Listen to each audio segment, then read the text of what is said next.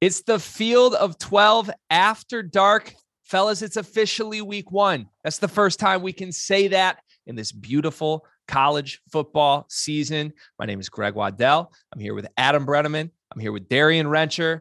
We're going to talk a little bit about week zero, just a tiny little bit. We're going to go around the horn, give a toast to some of the best performers from week zero, but then we're going to move forward. We're going to talk about this great slate that we have this upcoming week, including a bunch of games Thursday night that should not be overlooked. There's games Friday, there's games Saturday, Sunday.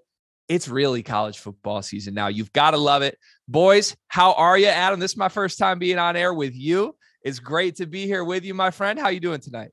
I'm great, man. I'm fired up. Football, football's here finally. We've been waiting a while, man, and and uh, I'm I'm loving the new trend of week zero in college football, man. You you got you got to love a little early action.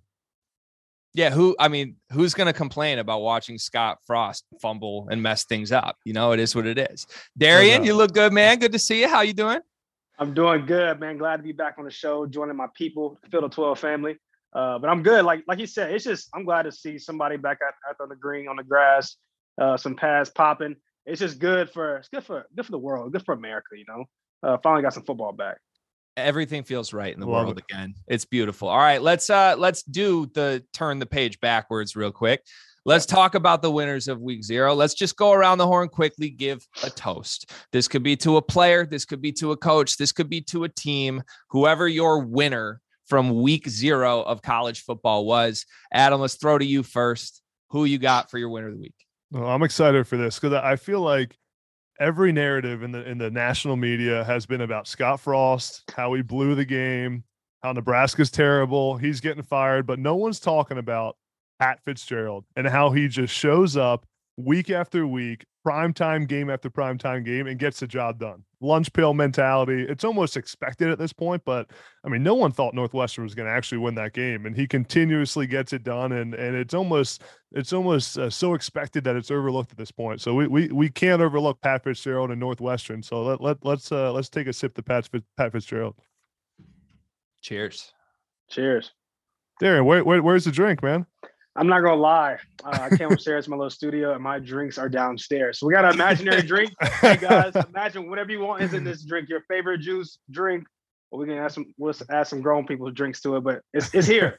It's here it. in spirit. In spirit that's just the Clemson way of outperforming us, really. Adam and I are Big Ten guys. You know, we, are not necessarily used to national championships. Apparently, you're not allowed to have a beverage here and there when you're really focused on greatness. I get it. Uh, d- let, us have you go next, Darien. You you already gave your toast, I believe, right. Saturday night when you were on the show. So you could you could even double down and go back to that if you want, or you could give us someone fresh. Who you got for your toast of the week? Yeah, I'm original, man. I'm gonna double down. Come on. Uh, I'm gonna give a more. I'm gonna give a moral victory, a moral toast uh, to FAMU, uh, Willie Simmons and the crew down there for going to North Carolina and, and put up a fight. It was a close game uh, up until the first, like the first half. They were down.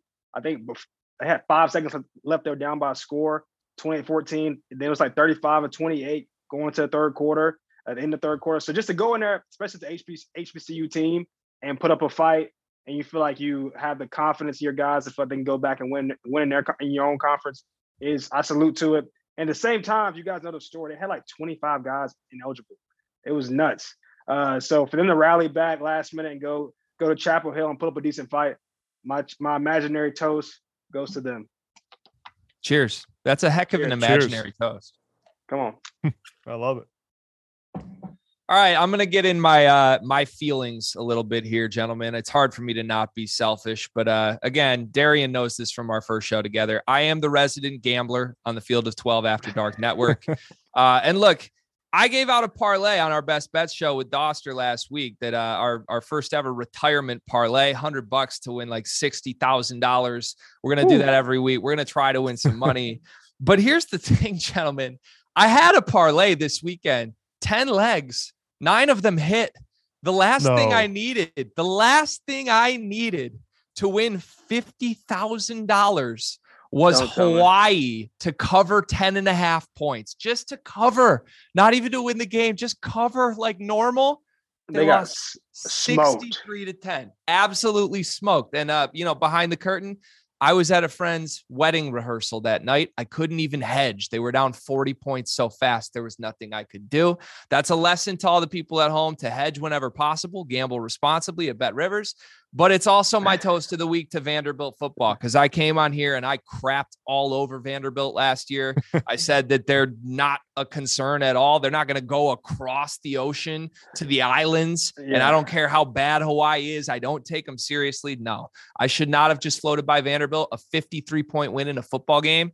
I don't care who you're playing. That's tough to do. So, 100%. Vanderbilt, you stole money from me, but I toast to you.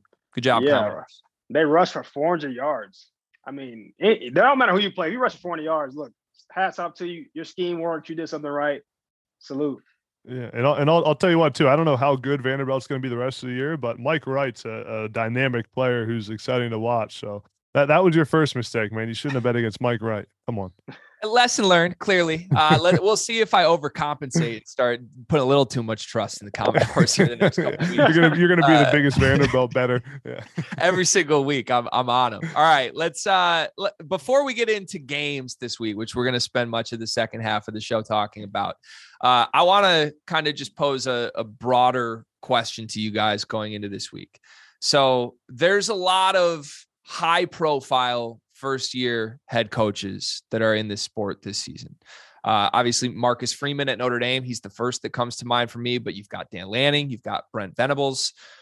Give me a first year head coach that in your mind is primed to exceed expectations. Whatever you think the national consensus is on this guy, give me someone that you would put your chips behind in a way where he will outperform what that national consensus is. Darien, I'm going to go to you first on this one.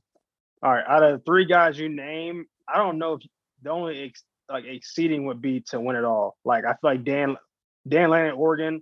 I mean, Oregon wants to be a national contender. They're kind of they they obviously want to win their conference, but I don't feel that's exceeding expectations. Like they expect to win the Pac-12. Obviously, Utah uh, won it last year, but they Oregon expects to do that. So Dan Lanning is getting hired to take Oregon back to LaMichael James. You know that era of Oregon football where it was really exciting. Mm-hmm. They were dominating. They were playing for BCS championships, all that good stuff. Uh, then you go down to you go to, to kind of Midwest to Marcus Freeman, Notre Dame. Like Notre Dame's expecting they want to go go all the way. They've been to the playoffs a bunch of times the last four or five years. They want to win it all. And you go to uh, you go kind of you go from Marcus Freeman, Dan Lanning, go to Coach V, Oklahoma. Oklahoma's won as many games as anybody like the last 10 years. Like they, you know what I'm saying? Alpha, none of those three coaches to me, their expectation is like, hey, let's go win a conference championship and be in the playoffs. And if it ain't that, then it's a bust year. So my coach to exceed expectations would be all right. I try not to be biased on the show, even though I got this Clemson thing behind me. I try not to be biased. but you said first year head coaches, and so I'm gonna go uh, to Charlottesville, uh, to UVA, to Coach Elliott, Coach Tony Elliott, and I think uh, UVA's expectations are his ex- expectations aren't low, but their expectations are low. I think they can win the Coastal. Say here now, they were in they were in the ACC championship in 2019. We played them. Uh, for, for that for the ACC title in 2019. And I think they have. You look at Brennan Armstrong, you look at their receivers. They got to figure out the defensive side, but that coastal side to me, there's never been like a proven person on that side. And Pitt is kind of I can say rebuilding, but Pitt's kind of figuring it out. I really think it wouldn't be the craziest thing for UVA to win the coastal and be in the ACC championship against whoever. Uh, I don't. It'll be like you know, it'll be one of those three way ties, but somehow that if they could just be in a mix, to me, that would be exceeding expectations. So my my vote goes to Tony Elliott. Adam Darien mentioned Pitt there in passing, and you know, I mean, Penn State guy Pitt. He's talked a lot of smack. Pat Narduzzi has about the Big Ten. A lot about if you go over to that conference, maybe you'd run away with that. I just I got to pick your brain on that. That man's insane, right? Come on. Yeah, I mean, I, I, I like Pat Narduzzi. Uh, he's he's done a really good job at Pitt, but that was just a crazy statement. I mean, it almost I watched that interview he did where he said that. And he said a lot of crazy things during that interview. I feel like he didn't even know he was being recorded because he, he, was talking about how he run the table in the Big Ten. I'm like, he can't be serious. Uh, but I like Pitt, man. I mean, Kedon Slovis and um, you know, obviously losing Kenny Pickett's tough, losing Mark Whipple, their offensive coordinator is tough, but um, Pitt, Pitt's got a really good defense, and and uh, I think they're going to be better than people think. Obviously, anytime you lose, you know, the top quarterback in the country, people are uh, are going to you know lower expectations. But Kedon Slovis, pay, has played a lot of football, man. That guy's that guy's slung, slung the rock around the Pac-12 for a long time. So I'm excited to see what he does. I don't know if Narduzzi ever knows that he's being recorded. And right now, he's breaking his opponent's starting quarterback news this week. I mean, he went to the press conference and said, "This is who West Virginia's starting. It's JT Daniels." So somebody's got to tell him, like, let's get him in some media relations courses, something. Uh, right. I'm just, I'm looking out for my guy Narduzzi. You know, former Michigan State guy. I want what's best for him, but he's uh, he. It, it, it's funny in Pennsylvania. You know, with a lot of the rivalries the coaches kind of like you know they may be buddies off the field they don't like each other on the field Pitt and Penn State literally hate each other. I mean, Narduzzi and Franklin despise each other. It's it's just like the funniest thing. And then Narduzzi goes on. I, I just know how much that probably bothered the whole Penn State staff and and all of them when they, they talked about running the table in the Big Ten. And and you know Franklin and Penn State always talks about dominating the state in Pennsylvania. So, uh, but it's it's a just a funny scenario. Yeah, it's insanity to me. All right, I want to I want to go back to the you know the the concept of a new head coach here. And Adam, you have gone through coaching a little bit, right? You've gone mm-hmm. from a player into a coaching role. Uh, so I want to ask you. Obviously, there's no comparison to taking over a program for the first time.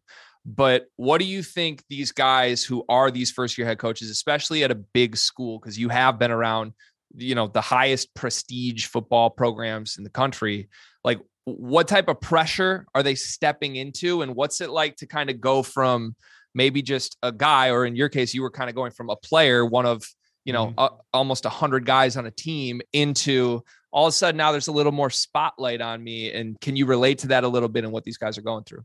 Yeah i think it's intense and the pressure especially at these you know these big time schools is is intense and it starts right away. I mean, you, you got to show results year one. Uh, we've seen it all over the country in the SEC. Uh, Bryan Harsin and all. I mean, you see it all the time. If you don't compete on day one, uh, no one cares anymore, and and there aren't even excuses anymore. I mean, you have the transfer portal, and you can go in and, and, and rebuild your roster in one year. I mean, we there's there's teams that have that have forty some new players on their roster come, coming into 2022. So uh, the the pressure is there, and and then it, it's up to the head coach to decide how am I going to build this program, and it, and and that also depends on alignment from the university and what the AD wants and and uh, and and things like that. But you know, like a guy like Lincoln Riley goes to USC and decides that we're going to totally revamp our roster and we're going to go attack the transfer portal and bring in tons of new guys.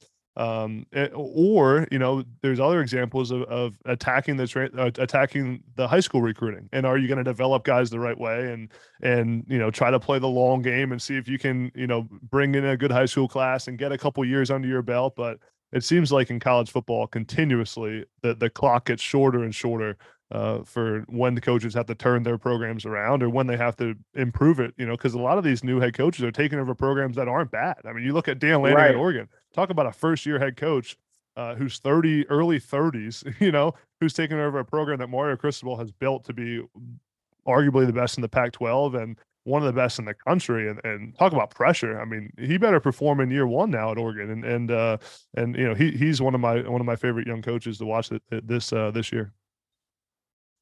Yeah, and he's yeah, sort of he, he's stepping into uh, another guy, Mario Cristobal, who's headed to Miami. That I think you know, e- even beyond the three that I named already, there's a lot of guys who may not even be the first timers now, but these guys who have graduated from wherever their first stop was or second stop into now they're taking that jump to the next prestigious program.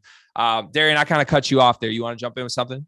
Yeah, I would just say you, you kind of each context, like he was alluding to, is just entirely different. I think some coaches, uh, they're being brought in to totally revamp a culture. Like Mario Cristobal is going to Miami to bring the U back, which is something like their program has wanted for a while. They've hired a bunch of coaches trying to get back to the glory days. They want to run the tables in ACC. They want to be that that premier team in Florida.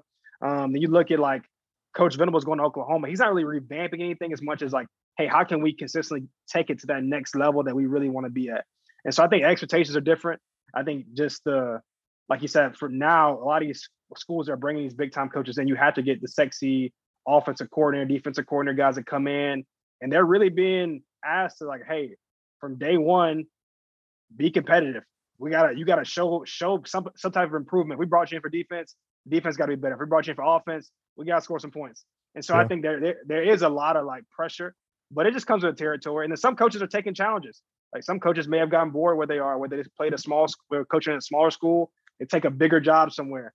And so it is interesting. You allude to uh, Dan, uh, Dan, uh, the Manning coach at Oregon is because he's so young. I feel like once you take that leap into being a head coach, like it's kind of a double edged sword. Like, do you just go back to being a coordinator? You know, I don't know. It's just like I feel like once you step out there, that's why some guys wait a while. Yeah. They don't take jobs.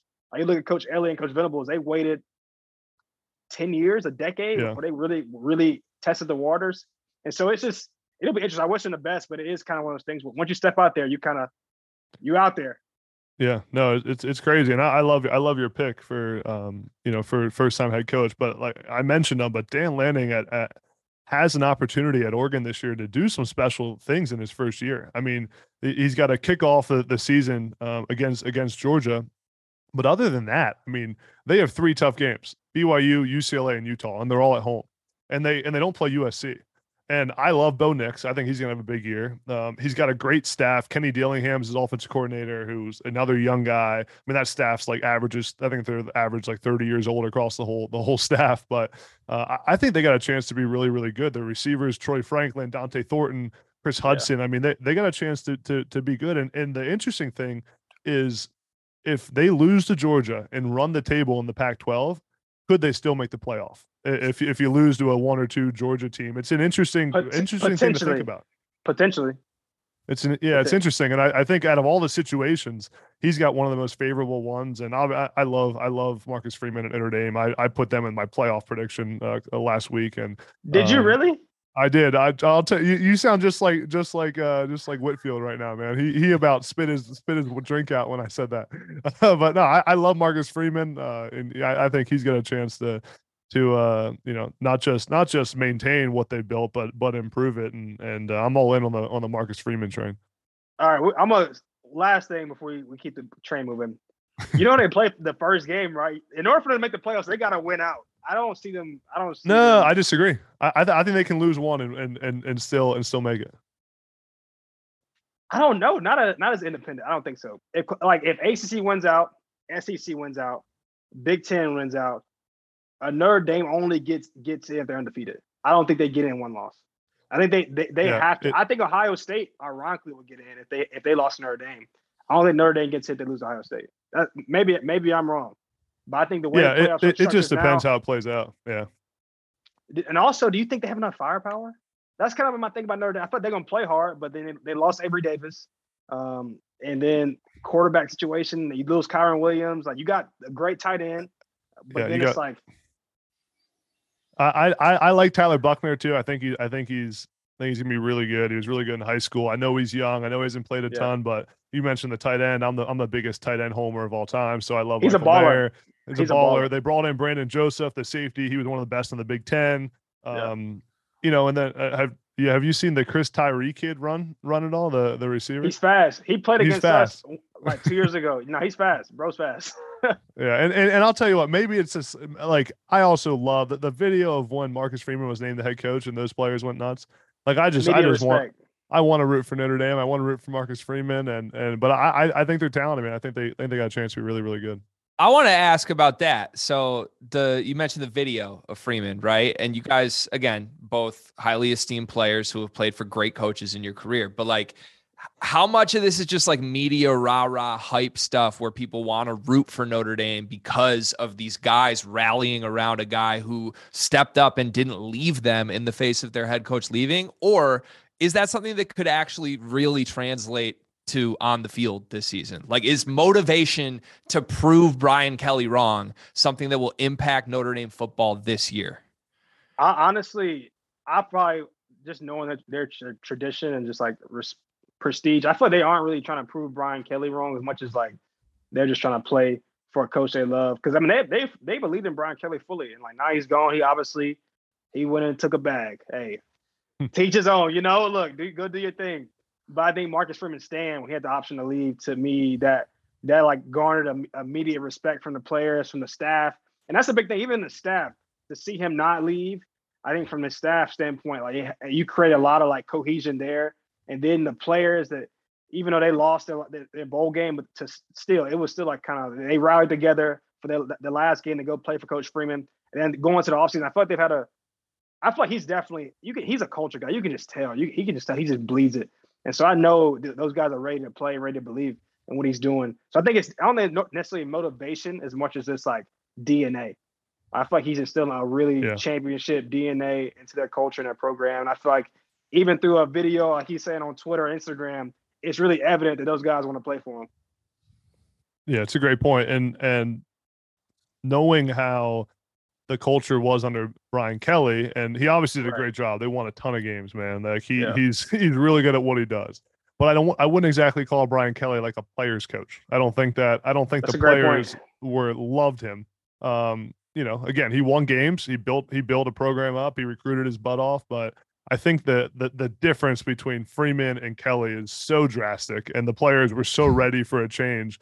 Uh, just from what I've observed and people I've talked to, I, I think I think that uh, I mean, you know, it's a football is a people business, man. When people want to play for their head coach, it's it's it brings out a little different kind of energy. And that first game, Marcus Freeman's alma mater. I mean, it, that's that's going to be an intense uh, intense game against Ohio State. And if and if Notre Dame can pull it off, I mean that, that's going to be. Uh, I'm going to be yeah, texting be, Darien. I'm going to be texting Darien and telling him I told you so. it's going to be like a 14 to uh, 12 game if they win it because there's no way they're going to be able to score enough points. But we'll see. Yeah. You're really you're telling me that college Adam Breneman didn't want to dance on a TikTok with Brian Kelly? Really? I mean, I know you saw the video of the LSU recruits. Like, come on, that's not your thing, Adam. Uh, I I would have done it, man. I've probably gotten some followers out of it or something. But uh, but no, you know the other interesting thing about the Notre Dame Ohio State game is what's going to be funny is if it is tight, everyone's going to be talking about how Ohio State's terrible and and they're and they're not they're, they may they may not even win the Big Ten, but no one will be giving any credit to Notre Dame. They'll be Notre Dame's not good either. So it's a it's a lose lose if it's tight, man hey, that's just how you know us in Big Ten country. We got to operate that no way. Doubt. You know that's how it goes. We got to criticize the the few chances we get to criticize exactly. the Buckeyes. We have to do it.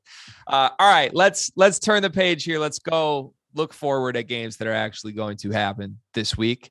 Uh, the first of which. Adams' own Nittany Lions have a big Big Ten matchup against Purdue. Uh, early season game with implications, you could say. We just did poke a lot of fun at Nebraska, who Bet Rivers had as the fifth best favorite to win the Big Ten conference heading into the season. That looks crazy in hindsight. But now you've got this Purdue team that a lot of people think could surprise, and a Penn State team that, at least to me, feels a little bit forgotten about in the top tier of potential contenders in this conference, particularly in their division where Michigan has just gotten over the hump against Ohio State. And a lot of people are laser focused on that two team matchup. So, Adam, let's go to you first. What is this game about from a Penn State perspective going into this season? Uh, do they need to assert themselves in this game, or is this just survive in advance in week one? Yeah, I, I think they do, and and they need to assert themselves. I mean, Penn State, you know, for as much success as James Franklin has had at Penn State and the Big Ten championship, and uh, for as many times as he's been a top team in the country there they've had a rough the last two seasons i mean the covid year was was bad last year you know they were they were going they were playing at iowa number four in the country and and uh, sean clifford gets hurt at halftime and it goes downhill from there and they end up losing I think five in a row. It was it was a it was a, a a bad second half of the season. So there's a lot on the line. Coach Franklin just signed a 10 year extension worth about 90 million dollars this offseason. The school's invested Ooh. in him. Um, so th- th- this is an absolute must-win game for Penn State. I mean, th- this is the game Penn State has to win. You can't open the season uh, and and lose to Purdue because then week three Penn State plays Auburn, and uh, and you know if if you lose to lose to Purdue, you go into week week three playing Auburn. You do not want to see what happens if they're one and two going into going into week four. Happy Valley will not be very happy anymore. And uh, and but you know from a Penn State standpoint, I, I love Sean Clifford.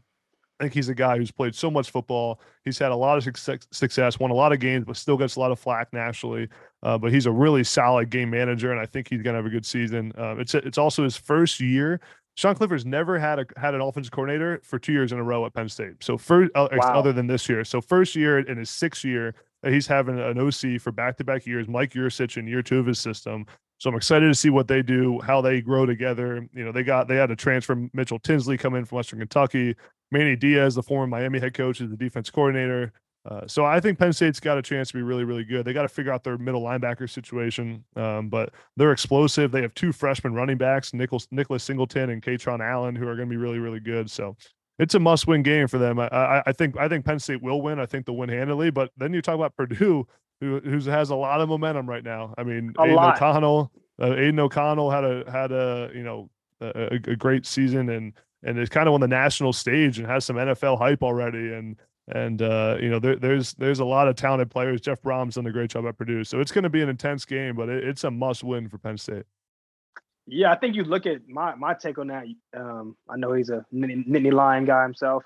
Uh, it's like you were saying, just like you look at the last eight games of Penn State, they went two and six, which is like, I mean, that's just as much as people James Franklin's name has been in like the national spotlight for being a great head coach. It's like just consistency wise, uh, that's like that's a super down year to me to go 2 and mm-hmm. six at Penn State when you have so much like uh, just really so much pride in, in the program. And then flip side is Purdue went six and two the last eight games.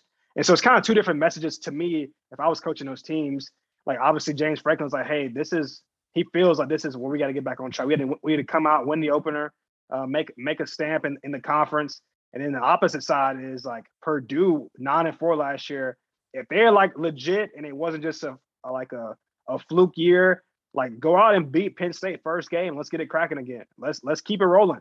And so it's it, to me it's a it's a statement game for both programs. I feel like if Purdue wants to continue the success, they win this game. If Penn State needs to get back, well, they want to get back on, they have to go win this game. So I'm, that'll be a good matchup for sure. Aidan O'Connell is the wild card to me. I mean, he's a guy that we've seen when he's hot is mm-hmm. dynamic enough to lead that team to wins they might not necessarily deserve or might not yeah. necessarily eh, eh, people wouldn't expect them to even be in a game and all of a sudden they are because he's rolling out he's escaping the pocket he's throwing on the run and all of a sudden he's got four touchdowns and they're in a shootout of a game um, so I, i'm going back to our field of 12 big 10 preview and this was preseason pre-week zero but we had the experts here we had jake butt we had joshua perry on here and uh, for for these two teams, is very interesting to me. Both these guys agreed they had Penn State sixth preseason, hmm. but they disagreed on Purdue. Josh Perry had Purdue as high as third heading into the season in the Big Ten. Jake Butt had Purdue at seventh, so just below Penn State. Uh, Adam, let's from the Penn State side of that.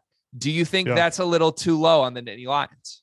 I think it's definitely too low. I, I was going to ask you, can you tell me who who again had Penn State at number six? Was that Jake Butt? This was, was Jake, Jake Butt. We're throwing that out the window, man. this was Jake Butt and Joshua Perry as well, but Jake Butt okay. was involved. Yeah, I mean, I mean, you know, the, the Big Ten's on the on verge of being, you know, one, one of the best, probably the best. The, the Big Ten East is probably the best division in football, along with along with the SEC West, and and um and so I, I think obviously you got you got Ohio State, Michigan, um, Michigan State. I would probably put Penn State at fourth in the Big Ten th- this season. I think I think they're gonna I think they're gonna be pretty good. I, I, again, we talk about last season. Penn State was number four in the country, going on the road to play Iowa undefeated, uh, and and Sean Clifford gets hurt. They lose PJ Mustipher, their defense tackle, and they spiral out of control. Now you have to be able to recover from that, and you can't go lose six in a row after after uh, after your your quarterback gets hurt. But um, you know, Penn State's got a lot of talent. They return almost everyone. They return Sean Clifford. I think they're going to be better than than people think. They're certainly going to be better than six in the Big Ten. I, I, think, I think, six sounds okay. I don't know. I I like I, I feel like Wisconsin. People like I like Wisconsin. They're gonna run the ball. They got a good. They got like three. They got a running back stable, three really good running backs, and I feel like that's one of those teams. If you just can't stop the run, it's going to be a long day for you. Now, if you can, if you can hold them on the run, they're not going to beat you too much passing the ball. But I feel like I like Wisconsin. So to me, the, the four teams you named: Ohio State, Michigan, Michigan State, and you had um who's who's the four team you had up there? Said Michigan State. Um, I'm missing somebody. So the the one that both Josh and Jake had that skewed this Iowa. a little bit. They Iowa, they, Iowa. It, it wasn't Iowa for these two though. They had huh? Minnesota. Both these guys had Minnesota ahead oh, of Penn on. State in their Rode preseason. Come on, rode a boat, huh? Come Oh, on, the PJ Fleck back. era. Roll the boat. Yeah, I don't know. I like Wisconsin, and I don't know. I don't know. I ain't sold on Minnesota. I don't know. That that don't. I, I feel like six six sounds right to me. I feel like right in the middle of the pack. We're Now, gonna have to revisit they- this. Yeah, they, they can they can definitely climb. They they they have the potential to climb. But I guess going off right now, I like them at six. Okay. We're going to have to revisit this because, uh, especially even not just Penn State, but like Purdue. If you were to tell me, okay, one expert's got them third in this conference, one expert's got them seventh in this conference, my gut would tell me I lean, okay, seventh, like they're middle of the pack type team. They got to show me something before I would rank them ahead of a Penn State, ahead of a Wisconsin, ahead of an Iowa, these institutional programs that are winning nine, ten games year in and year out. However, if they get a W in week one against Penn State, and they hold their own in that game, all of a sudden I can see that stock going up, and maybe they are the third best team in this conference. We'll have to wait and see. Um, Yeah. All right, so let's let's go over to ACC country now. Another game that I'm very excited about in Week One. We've got North Carolina against Appalachian State. This is a road game, a true road game. You're going Yeah. into the mountains to take on a program that has been absolutely dominant at home. And that's not an overstatement. Appalachian State has been one of the best football teams in the entire country when they play on their home field. North Carolina off pretty much a walkover game, you could say, right? That game was over, I think, before they laced the shoes up last week. They've got the new quarterback. He was impressive in his debut, that's for sure. But can you we maybe see this team on upset alert? Darien, this is this is your country. Do you think they got to worry it- about this game? Is it the craziest thing to even call it an upset? That that's a real question, like a real question. I mean, North Carolina was is isn't was an average team last year. App State went to a bowl game.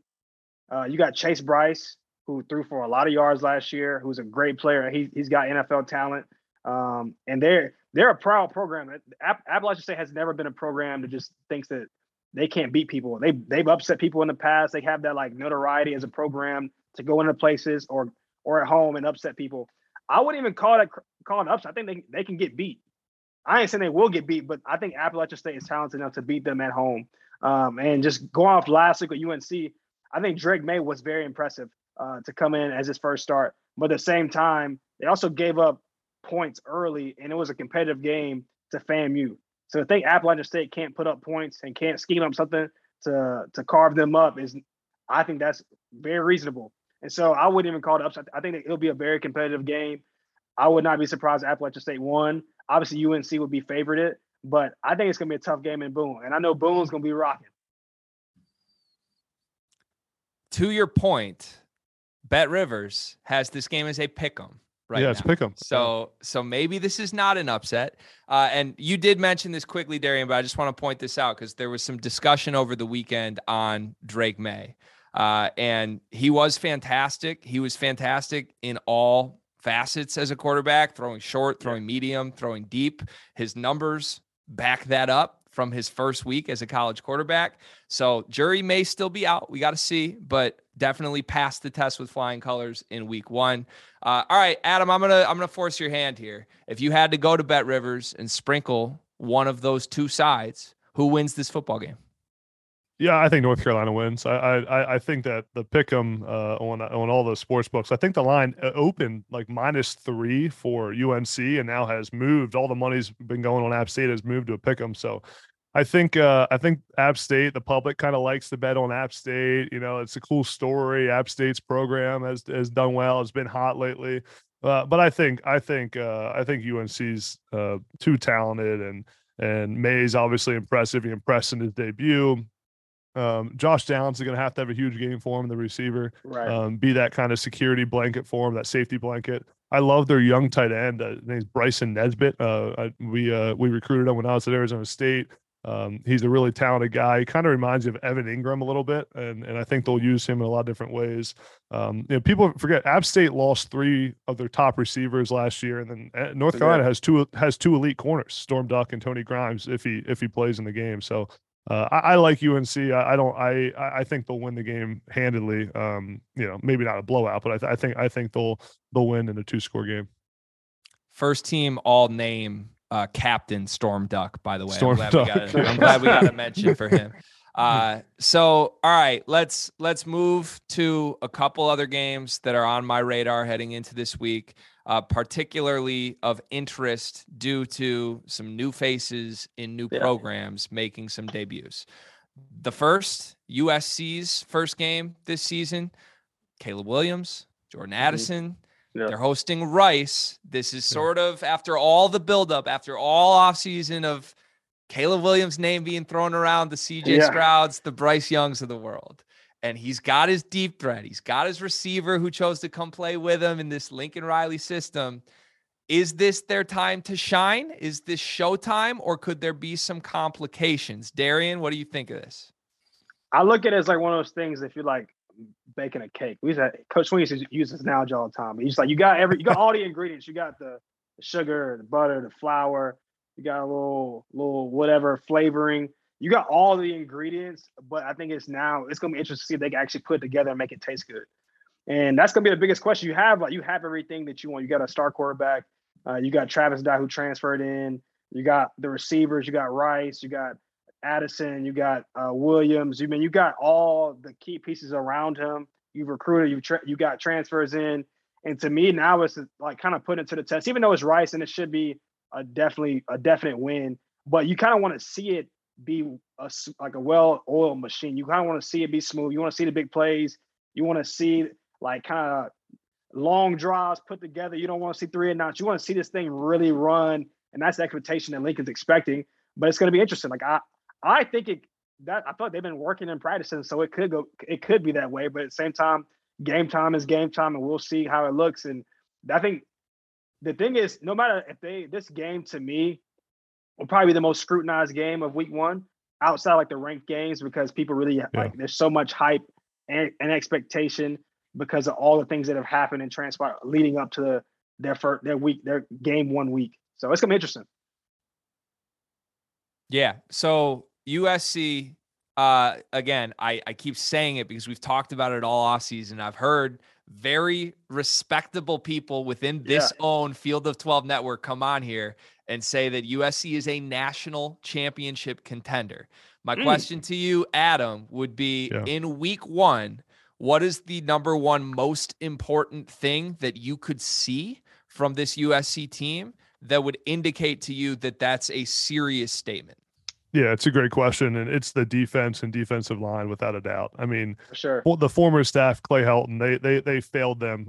They failed this Lincoln Riley staff with the defensive line and even offensive line recruiting. They they've uh they've they haven't developed well. They they've um they've done well in the perimeter, but once it gets inside the box, they have not done well. Which sometimes you can get away with in the Pac-12, but to do what they want to do this year and to, to do the things you're just talking about with with making a championship run, it's going to be the defense. Injuries have been an issue in camp. There's there's so many questions question marks on the defensive line, lack of depth.